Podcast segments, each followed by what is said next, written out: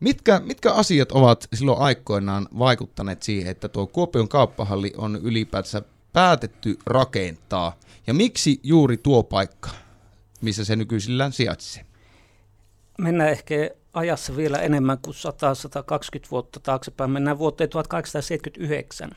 Ja silloin annettiin keisarillisen majesteetin armollinen asetus, jossa, joka koski terveydenhoitoa, jossa oli semmoinen pykälä, että hevosia, sarvikarjaa ja sikoja ei saa kaupungissa teurastaa muualla kuin joko sitä varten osoitetulla sovelialla paikalla, taikka yleisessä teurastushuoneessa, jos semmoista on. Ja se siirti sitten niin kuin toriteurastamisen sisätiloihin niin kuin piti siirtää. Ja silloin Kuopiossa nousi esille tämmöinen ajatus, että joku rakennus pitää tehdä. Ja ensimmäinen rakennus oli torille rakennettava basaarirakennus, jolla saataisiin myös tori siistittyä, jolloin tämmöiset koppimyymälät pois pantaisiin katoa alle basaariin. Mutta senaatti ei sitä sitten hyväksynyt ja sitten se lähti hiljalleen liikkeelle, että rakennetaan sitten kauppahalli. Ja 1900-luvun vaihteessa, 1800-1900-luvun vaihteessa oli vaihtoehtona joko satama tai tuo nykyinen paikka. Nykyistä paikkaa kritisoitiin siitä, että tuleva kauppahalli peittää Lyseon kauniin julkisivun. Ja, ja satamaa puolusteltiin sillä, että siellä olisi laivat ja junat. Mutta se nyt rakennettiin sitten lopulta tuohon paikalle, missä se on. Ja silloin elokuussa 1902 avattiin siinä sitten. Mitenkä noita avajaisia silloin sitten vietettiin? No silloin mä en ollut mukana siinä oikeastaan, niin minulla ei ole tarkkaa kuvaa siitä. Mutta se nyt voi sanoa, että se aloitti toimintansa juhlallisin menoin ja musiikin soidessa. Ja tämän lähteen mukaan se osoittaa, että hallia kaivattiin ja sen tärkeys ruokatavaran myyntipaikkana käsitettiin.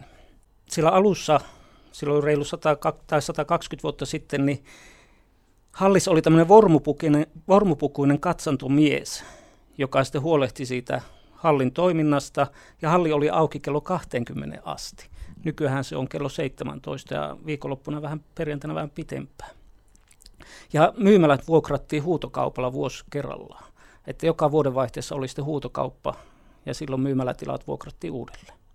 Voisin kuvitella, että tuo on, on ollut valtaisa juttu, että mm. niin kun sekä asiakkaat että kauppiat on päässyt sisätiloihin, niin kuin esimerkiksi pois pakkasesta. Kyllä. No siinä oli, sisätiloissa oli etenkin niin kuin tuoreita ruokatavaroita varten oli nämä myymälät perustettu. Ja jonkun verran tuli jo sitten siirtomaatavaroitakin. Ensimmäistä sitten 1905 törmättiin Haapaniemen kavulla oli Kuopio ensimmäinen sähkömakkaratehdas, joka möi myös tuotteita hallissa. Eli silloin tuli ensimmäinen tämmöinen sähkölaite, jolla makkaraa siivutettiin tai vastaavaa massaa luotiin. Mutta siinä oli nämä ihan niin kuin lähialue, tuo, lähiruokkaa periaatteessa. Kyllä, kyllä, kyllä, kyllä. No tuohon 120-vuotiaaseen kauppahalliin, niin siihen varmaan liittyy tarina, jos toinenkin kerrottavaksi. Olisiko teillä kertoa jonkinnäköistä tarinaa noilta vuosilta? Törmäsin tuossa, kun tutkin tätä jonkun verran tuolta kansalliskirjaston digikirjastosta, että mikä, mitä hallille on kuulunut aikoinaan, niin löytyi semmoinen henkilö kuin Hilarius Sorjonen. Ja hän Polvijärveltä taisi tulla Kuopion Siikaniemen sahalle sahatyömieheksi, mutta 18-vuotiaana tuli, mutta päätti hyvin nopeasti, että hän alkakin, niin kuin häntä nimitettiin, hallivarkkaaksi. Ja 27 hän murtautui eka kerran Kuopion kauppahalliin, ei jäänyt kiinni. 29 murtautui kaksi kertaa ja toisella kerralla hän pakeni, poliisit huomas hänet, niin pakeni sitä Haapaniemen kadun puolesta päädystä tuuletusikkunasta pihalle ja katosi Haapaniemelle. Poliisi piiritti kauppahallin ja tutki paikat, ei löytynyt murtovarasta, mutta hänet löydettiin seuraavana päivänä. Ja sitten hän sai tuomion. Hänet tuomittiin myös niistä 27 varkauksista. Paljonko on hänelle kakkua silloin heilahtanut? Viideksi vuoksi tuomittiin vankeuteen näistä kauppahallirikoksista vuonna 27-29. Ja hän oli silloin 20-vuotias, kun sai tämän tuomion. Ja Sorjona hän teki sitten, hänen uransa oli niin kuin näissä lähteissä mainittiin, niin hän otti sitten tämmöisen rikollisuran. Hän teki paljon 30-luvulla Pohjois-Karjalassa rikoksia, sitten siirtyi Etelä-Suomeen Hänen loppunsa oli sitten semmoinen, että Jussi Kylätasku teki hänestä kuunnelman, jonka pohjalta sitten Taavi Kassila teki suomalaisen rikoselokuvan nimeltä Petos vuodelta 1988. Ja se kertoo tästä Hilarius Sorjosesta. Ja tämän elokuvan tunnuspiisin teki taas Juise Leskinen ja piisin nimi on Hentomielinen Hilarius. Eli tämä elokuva liittyy myös jollain tavalla Kuopion kauppahallihistoriaan. Tämä on ihan mielenkiintoinen tämmöinen yksityiskohta meidän hallihistoriasta. Kuka tuon kauppahallin on suunnitellut? Kuka on toiminut arkkitehtinä? Arkkitehtinä toimii sellainen herra kuin J.V. Strömberg. Hän on paikallinen, hän taisi myös opettaa tuossa teknisessä koulussa, joka on tuossa Snellmanin koulun tila paikalla oli aikoinaan. Ja hän on suunnitellut kauppahallin ja nykyisen Pujon tornia edeltävän tornin myöskin. Ja meillä on vähän semmoinen, nyt kun ollaan tätä kauppahallihistoriaa käyty omassa porukassa läpi toiveena, että joskus siitä saataisiin oikea kirjakin kasaan, niin huomattu, että tämä Strömberg on Kuopiossa aika unohdettu arkkitehtina. Hän on vaikuttanut paljon, etenkin hänen oppilaansa on vaikuttanut paljon täällä Kuopiossa, mitä täällä rakennuksia vielä löytyy vanhoja. Löytyykö tuosta muuten Kuopion kauppahallista niin historiikkia missään muuta? Tämä ei löydy mitään semmoista yksin kansin kottua historiaa, joka olisi kyllä kulttuuriteko tehdä. Se on kuitenkin vaikuttanut Kuopion elämään, kuopiolaisten elämään ja lähiympäristöelämään hyvin paljon. Ja monella on muistoja, etenkin hyviä muistoja kauppahallista. Sanna Sutinen, sinä tosiaan toimit Kuopion kauppahalliyhdistyksen puheenjohtajana. Joo. Mitä sinun toimeenkuvan kuuluu? kuuluu? No se oikeastaan niin kuin sitä kauppahallin tavallaan kokonaisuuden pyörittämistä. Eli sitten aika paljon sitä seurataan asiakasvirtoja ja markkinointia ja, ja tavallaan, että minkälaisia toimenpiteitä ne kauppiat kokevat tarvitsevansa. Ja yhteydenpitoa sitten tiiviisti Kuopion kaupunkiin ja muihin toimijoihin tässä Kuopion keskustassa. No miten paljon niitä kävijöitä vuosittain on No kyllä siellä semmoinen miljoonan luokkaa pyörii. Mä en nyt ihan Oho. tarkkaa lukua, mutta että kyllä meillä ovet käy. Että sinnehän on kolme sisäänkäyntiä, niin kyllä meillä ovet tiuhaan käy. Niin, sillä mittari raksuttaa. Mittari raksuttaa, kyllä. No miten paljon teillä on kauppiata tänä päivänä? No meillä on 19 kauppiasta siinä kauppahallissa. Ja sitten meillä on yksi sellainen pop-up-tila, joka, jota ollaan niin kuin jätetty sellaisen, että me voidaan sitä vuokrata aina vähän vaihteleville yrittäjille. Mutta toki jos siihen on halukkuutta, niin siihenkin kyllä pääsee yrittäjäksi. Minkälaisella päivähinnalla pääsee pop-upia pitämään? Ja... No muistan, että taitaa olla 20 euroa päivä. Että ei ole niin kuin hinnankiroissa se, että pääsee pienellä kynnyksellä kokeilemaan siihen liiketoimintaan. Kyllä, kyllä. Ja sijaintihan on erinomainen. Kuopion paras paikka. Jos nyt on 19, niin paljonko niitä on ollut esimerkiksi silloin kauppahallin niin kuin avajaisten jälkeen? Siinä keskiosassa, tai niin kuin, jos ei lasketa niitä päätymyymälöitä, niin oli reilu 40 ja sitten oli erikseen nämä neljä myymälää, jotka on vähän siinä eteispuolella. Eli semmoinen noin 45 myyntipistettä, myyntäyrittäjä siellä. Niin, ne on ollut vähän pienempiä ne loossit. Nykyisin siellä saattaa olla niin kuin useampi loossi aina yhdellä yrittäjällä. Silloin ne alkuperin olivat semmoiset kapoiset, niin kuin, semmoiset yksiloossiset.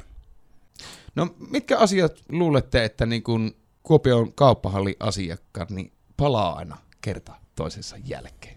Uskoisin, että ne tuotteet, kalat, lihat, leivät, kahvilat, Espanjan herkut.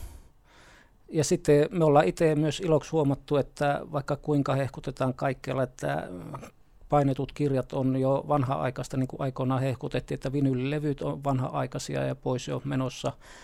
Ja etenkin nuoret ei ymmärrä enää painettuja kirjoja, niin kirjat vielä kutsuu ihmiseen, niitä tulee ja nuoret käy aktiivisesti meillä ja me olla ihan varmoja siitä, että esim. meidän kautta on tullut nuoria ihmisiä kaupalliasiakkaiksi. Mutta kyllä se on niin kuin itsekin mielellään ostaa sieltä esim. Savokaralan lihalta ostaa, niin kuin, että voi sanoa, että 150 grammaa tuota leikkelettä tai sitten Ankelilta ostaa jotain, että 10 siivua pizzaa jotakin kinkkua, että ei tarvitse ostaa volia tai tuommoiseen vakuumiin pakattua 200 gramman pakettia paljon varmaan siis se tunnelma ylipäätänsä Kyllä. myös, mikä tuo sinne asiakkaita, että meillä ei siellä liukuportaat surise eikä poppi soi, vaan mm. se on puheensorina, ihmisten puheensorina, mikä siellä hallissa kuuluu. Niin mä luulen, että se on myös paljon semmoinen, että se on semmoista hidasta kaupankäyntiä. Ja palvelu pelaa, asiakaspalvelu. Kyllä. Se, se on tämmöinen kasvot, niin kuin Atso Almila sanoi tuossa joku aika sitten, että hän on kahdessa sosiaalisessa mediassa, Twitterissä ja sitten tässä Kuopion kauppahallissa, jossa hän on sosiaalisesti kasvokka ihmisten kanssa. 120 vuotta Kuopion kal- kauppahalli tosiaan tänään täyttää, niin Sanna Sutinen, onko kenties juhlia luvassa? No kyllä me juhlitaan oikein isosti ja näyttävästi, eli kaikille vaan tervetuloa 26. päivä elokuuta perjantaina ja sitten 27. päivä elokuuta lauantaina. Silloin me juhlitaan koko aukioloaika. Ihan aamu kahdeksasta aloitetaan ja, ja perinteitä kunnioittain torvisoittokunta, vaskiyhtiö on meillä siellä soittamassa savolaisten laulua ja sitten kaupungin Kuopion kaupungin tervehdyksellä aloitetaan 120-vuotiaalle kauppahallille ja siitä ne juhlat alkaa. Meillä on tosi paljon esiintyjiä ja yllätyksiä ja, ja tota, tarjouksia näinä kahtena päivänä. Minkälaisilla aukioloilla silloin mennään? No me ollaan silloin auki perjantaina 8, 18 ja lauantaina 8 16. Meillä alun pitää oli jo tarkoitus olla pidempään, kun siinä olisi ollut myös se Satoa-festivaali, mutta valitettavasti se sitten peruuntui, niin sit py- pysyädyttiin näihin meidän norma- normaali aukioloaikoihin. Mutta torin puolella elonkorjuu juhlat rumpsuttaa. Kyllä, silloin on yhtä aikaa. Ja silloin on myös tämä Kuopio juhlii tapahtuma, eli silloin on tosi paljon Kuopiossa tapahtuu siinä viikonloppuna. Miltä Sanna Sutisen kristallipallossa näyttää seuraavien 120 vuoden osalta? Joo, se olisikin hienoa, jos, jos voisi kristallipallosta katsoa, mutta kyllä tuossa Markun kanssa ennen kuin tänne tultiin, niin puhuttiin siitä, että, ei se, että loppupelissä se kauppahallissa se kaupan käynti ja, ja tavallaan se ydin, mikä meidän niin kuin siinä toiminnassa niin on se, että ihmiseltä ihmiselle se tuote siirtyy. Mm. Ja se on ollut se sama, että on käyty hakemassa silloin elintarvikkeita, nyt meidän vaan niin kuin valuutta on muuttunut ja valikoima on laajentunut, että meiltä löytyy tosiaan niin kuin kirjoja, vaatteita, käsitöitä, elintarvikkeita. Ja, ja että meille pääsee kahvittelemaan, meille pääset myös nauttimaan niitä tuotteita siellä hallissa. Et nyt vaan se valikoima on niin kuin laajentunut ja kyllä mä uskon, että se sama trendi kauppahallin osalta jatkuu, että aina on niitä ihmisiä, jotka tulla, haluaa tulla kokemaan sen tunnelman, jossa kasvokkain se tuote ostetaan. Ja, ja niin kuin Markku sanoi, että, että myös se on niin kuin sitä tätä päivää, että et osta hävikkiä, vaan ostat sen, minkä tarvitset. Ja sitten myös se, että tiedät, mistä se tuote on tullut. Että hallissa on kuitenkin paljon kauppiaita, jotka on joko itse pyydystäneet kalat, itse valinneet huolella ne tuotteet sinne, itse valmistaneet ne tuotteet sinne. Eli hallin kauppialta voi kysyä siitä tuotteen alkuperästä ja myös toivoa valikoimaan jotain sellaista, mitä haluaisi.